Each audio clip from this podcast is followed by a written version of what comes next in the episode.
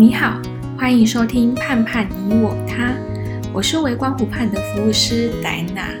说些我们遇见的故事给你听。上一次有跟大家谈到毛孩后事处理方式，骨灰带回家时就有提到，如果觉得将骨灰带回家不好，也可以选择购买塔位。我们也很常收到大家问我们，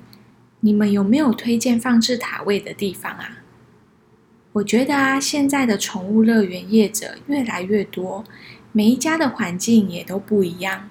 塔位的选择样式也越来越多，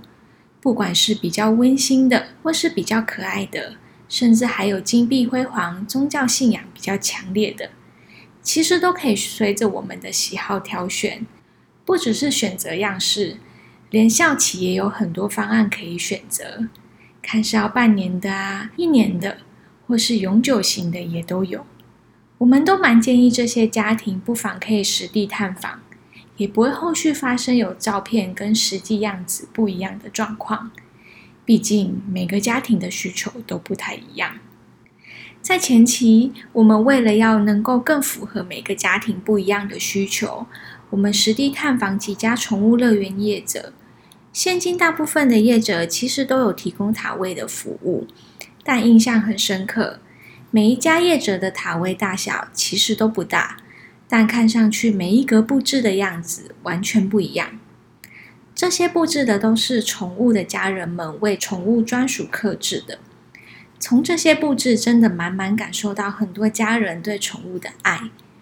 我觉得在布置过程尽管悲伤，但这些布置过程可能对饲主会是很疗愈的事。我们曾经有听过别人分享，有一个家庭也是有人觉得将骨灰放在家里不好，但是又有人想保存骨灰，所以家人讨论后决定购买塔位。尽管塔位的地方是离住家比较远的，但只要家里的人有空，每个礼拜假日大家都会一起去看那只狗狗，带着狗狗生前喜欢吃的东西去看看它，甚至大家一起坐在那个地方聊聊天，陪陪狗狗。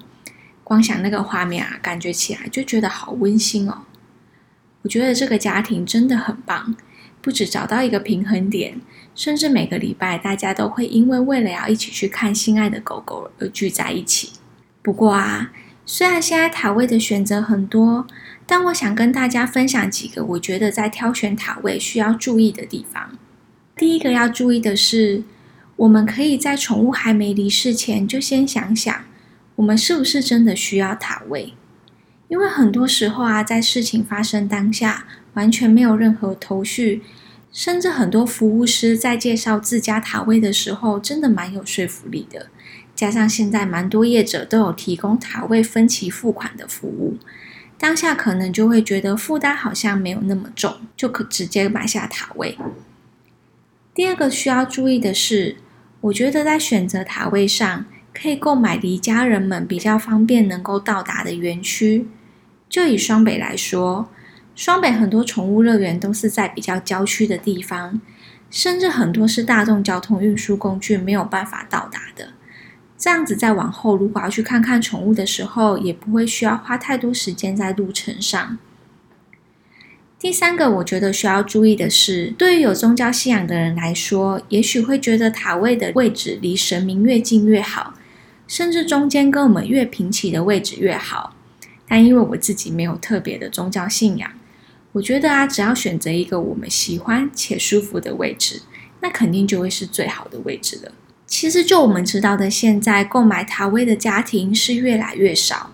因为渐渐的大家都觉得毛孩是我们的家人，我要让他继续陪在我身边，我在哪他就在哪。不过最后